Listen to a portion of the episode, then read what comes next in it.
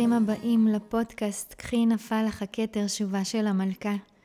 בפרק הקודם נכנסתי ממש לעובי הקורה על פצעי הילדות שלנו, איך הם נוצרים ואיך הם מתבטאים גם בחיים הבוגרים.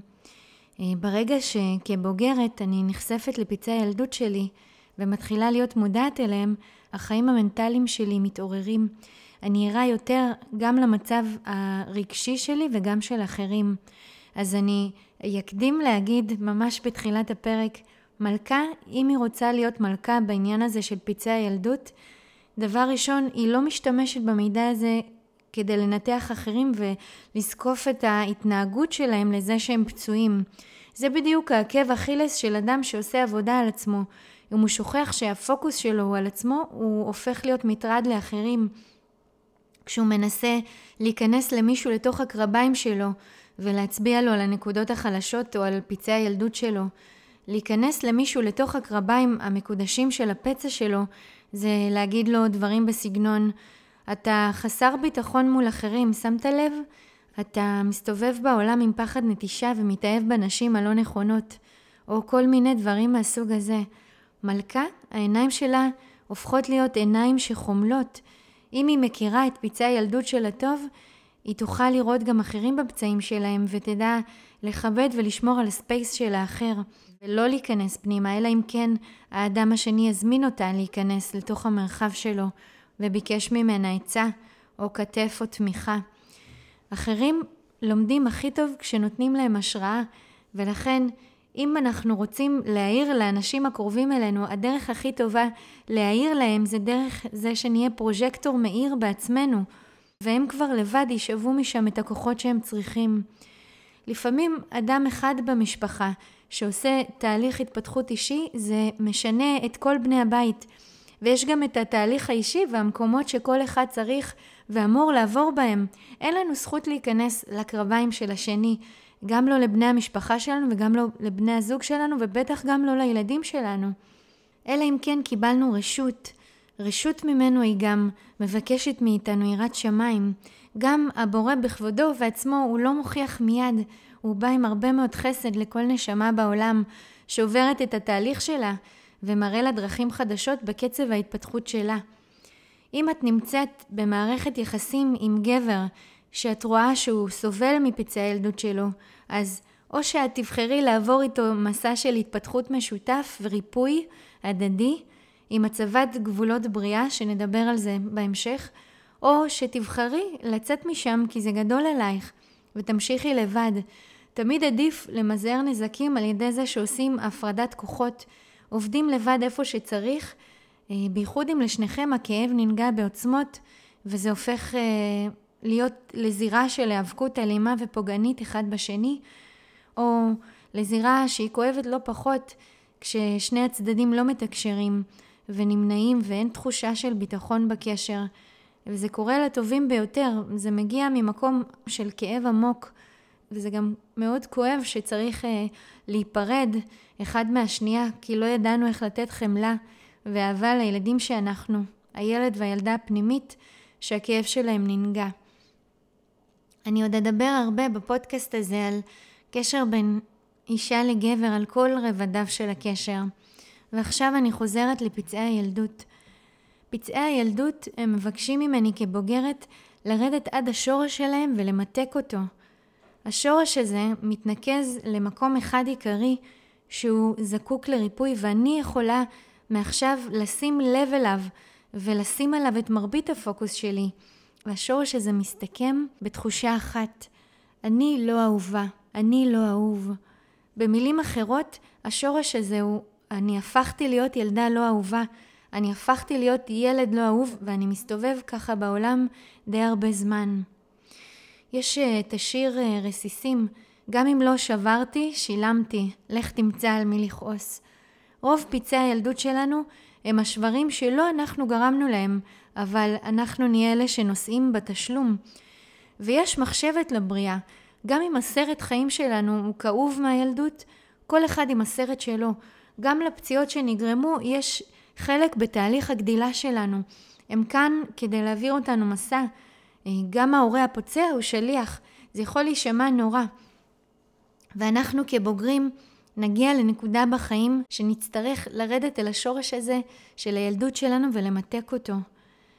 אני אשתף שנסעתי לפני כמה שנים עם אמא שלי באוטו וזרקתי לה משפט בתוך להט הדברים על משהו מלפני שנים שאני עדיין סוחבת איתי ואמרתי לה שזה בגללה ובגלל אבא שלי אה, ואז אני לא אשכח מה שהיא ענתה לי היא אמרה לי, את בחרת לקחת את זה.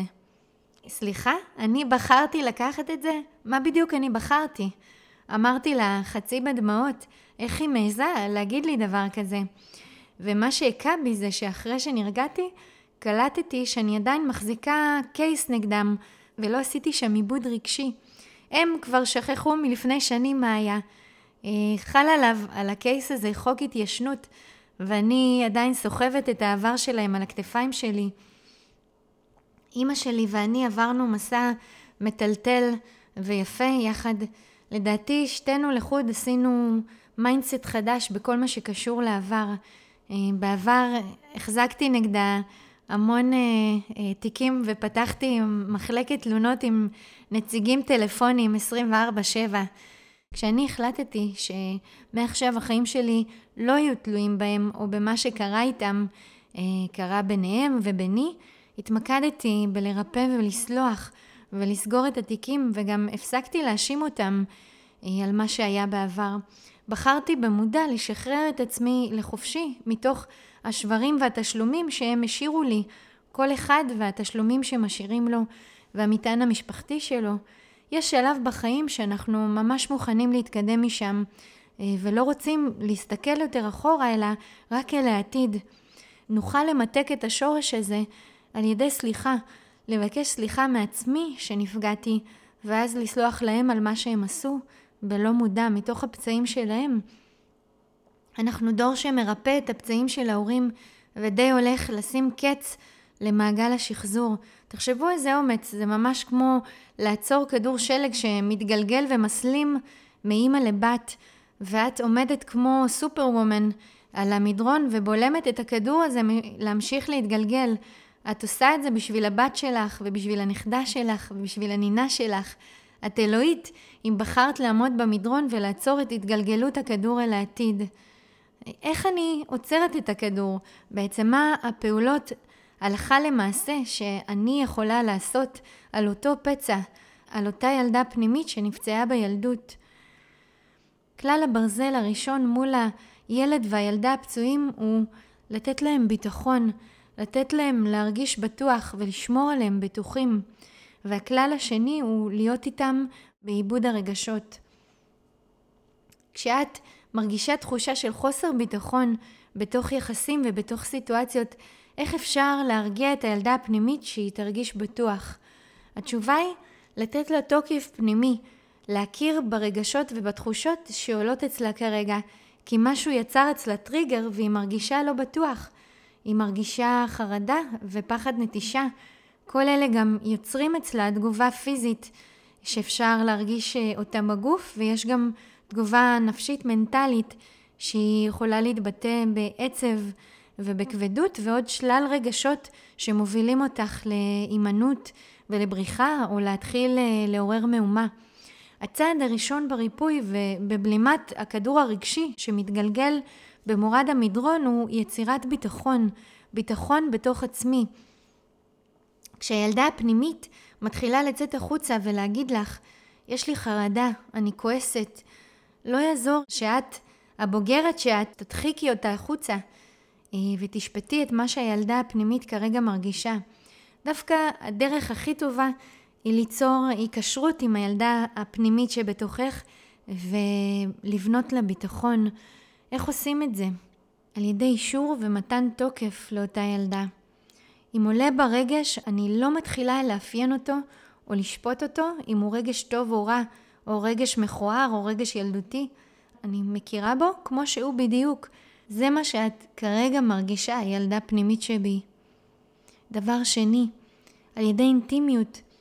אינטימיות היא תקשורת אינטימית וקרובה עם אותה ילדה פנימית, להבין אותה. את יכולה גם לפנות אליה ולהגיד לה, תעזרי לי להבין מה את מרגישה. האינטימיות הזו היא מאפשרת לה לחלק ולשתף איתך ולהיות פגיעה מולך. האינטימיות הזו תייצר לילדה סביבה בטוחה של אני רואה אותך, את יכולה להיות פגיעה לידי. דבר שלישי, אפשר ליצור לה ביטחון וגבולות מגנים. המבוגר האחראי שבנו הוא אמור להגן עליה ולא להתנהג אליה בדפוסים הישנים. וגבולות בריאים הם מסוג הדברים שאנחנו לומדים אותם בילדות מהמבוגר האחראי עלינו, מההורה שלנו. ולכן עכשיו את לוקחת תפקיד, את תפקיד ההורה, ומסבירה לילדה מהם הגבולות האפשריים, הנכונים והבריאים כרגע.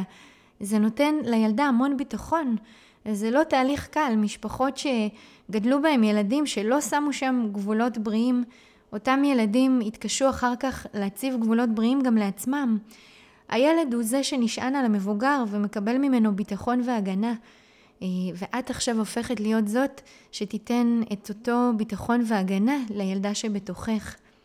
הדבר הרביעי שאת יכולה לעשות זה לא להתעלם או להקטין את הילדה הפנימית שלך אמ, ולעשות את מה שאת עושה איתה באופן עקבי.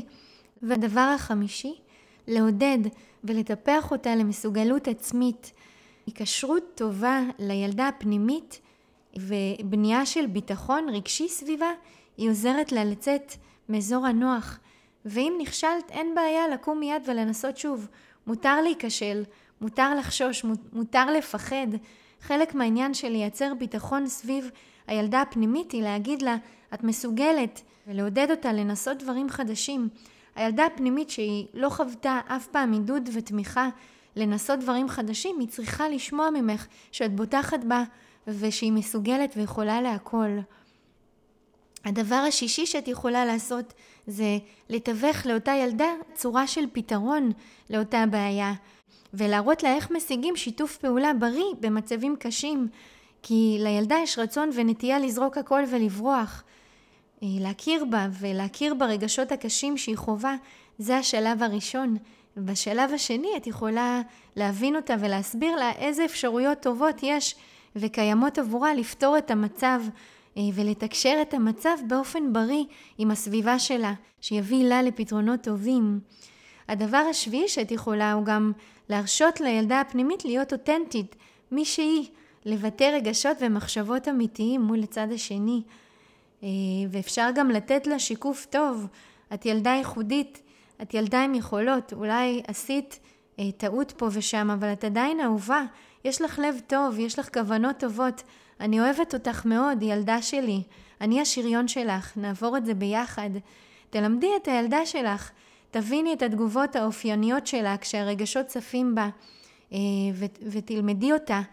הטראומה שלה היא ביססה בה דפוסים רגשיים, והבוגרת שבך יכולה לדעת היום איך הדרך הנכונה להתנהג, ולכן כשאת פוגשת את הילדה הפצועה והטראומטית, את צריכה להיות שם בשבילה כשלב ראשון, ואחר כך אה, כשלב שני להנגיש לה דרכי פעולה אה, ותקשורת בריאים, אה, ואת זה את עושה מתוך העולם הטוב שאת כבוגרת בנית לעצמך.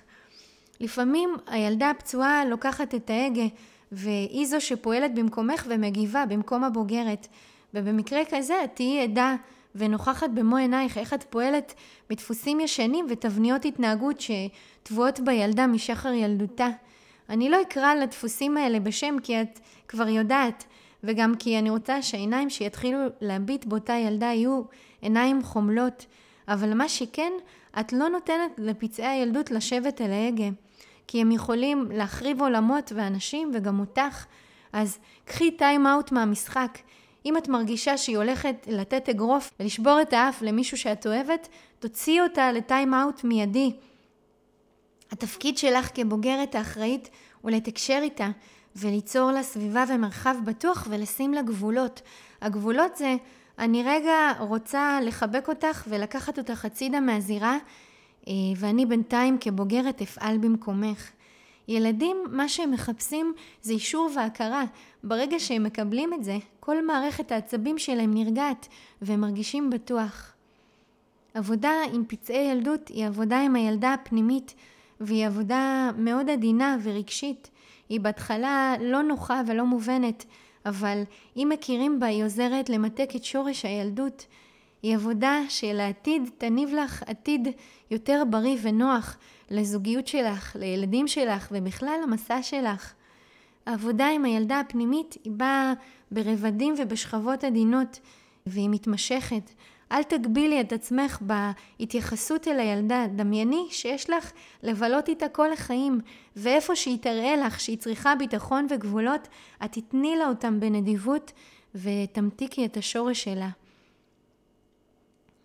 העבודה עם הילדה הפנימית היא לא רק עבודה עם פצעי הילדות ולא כל כולה תעביר אותך במחשכים.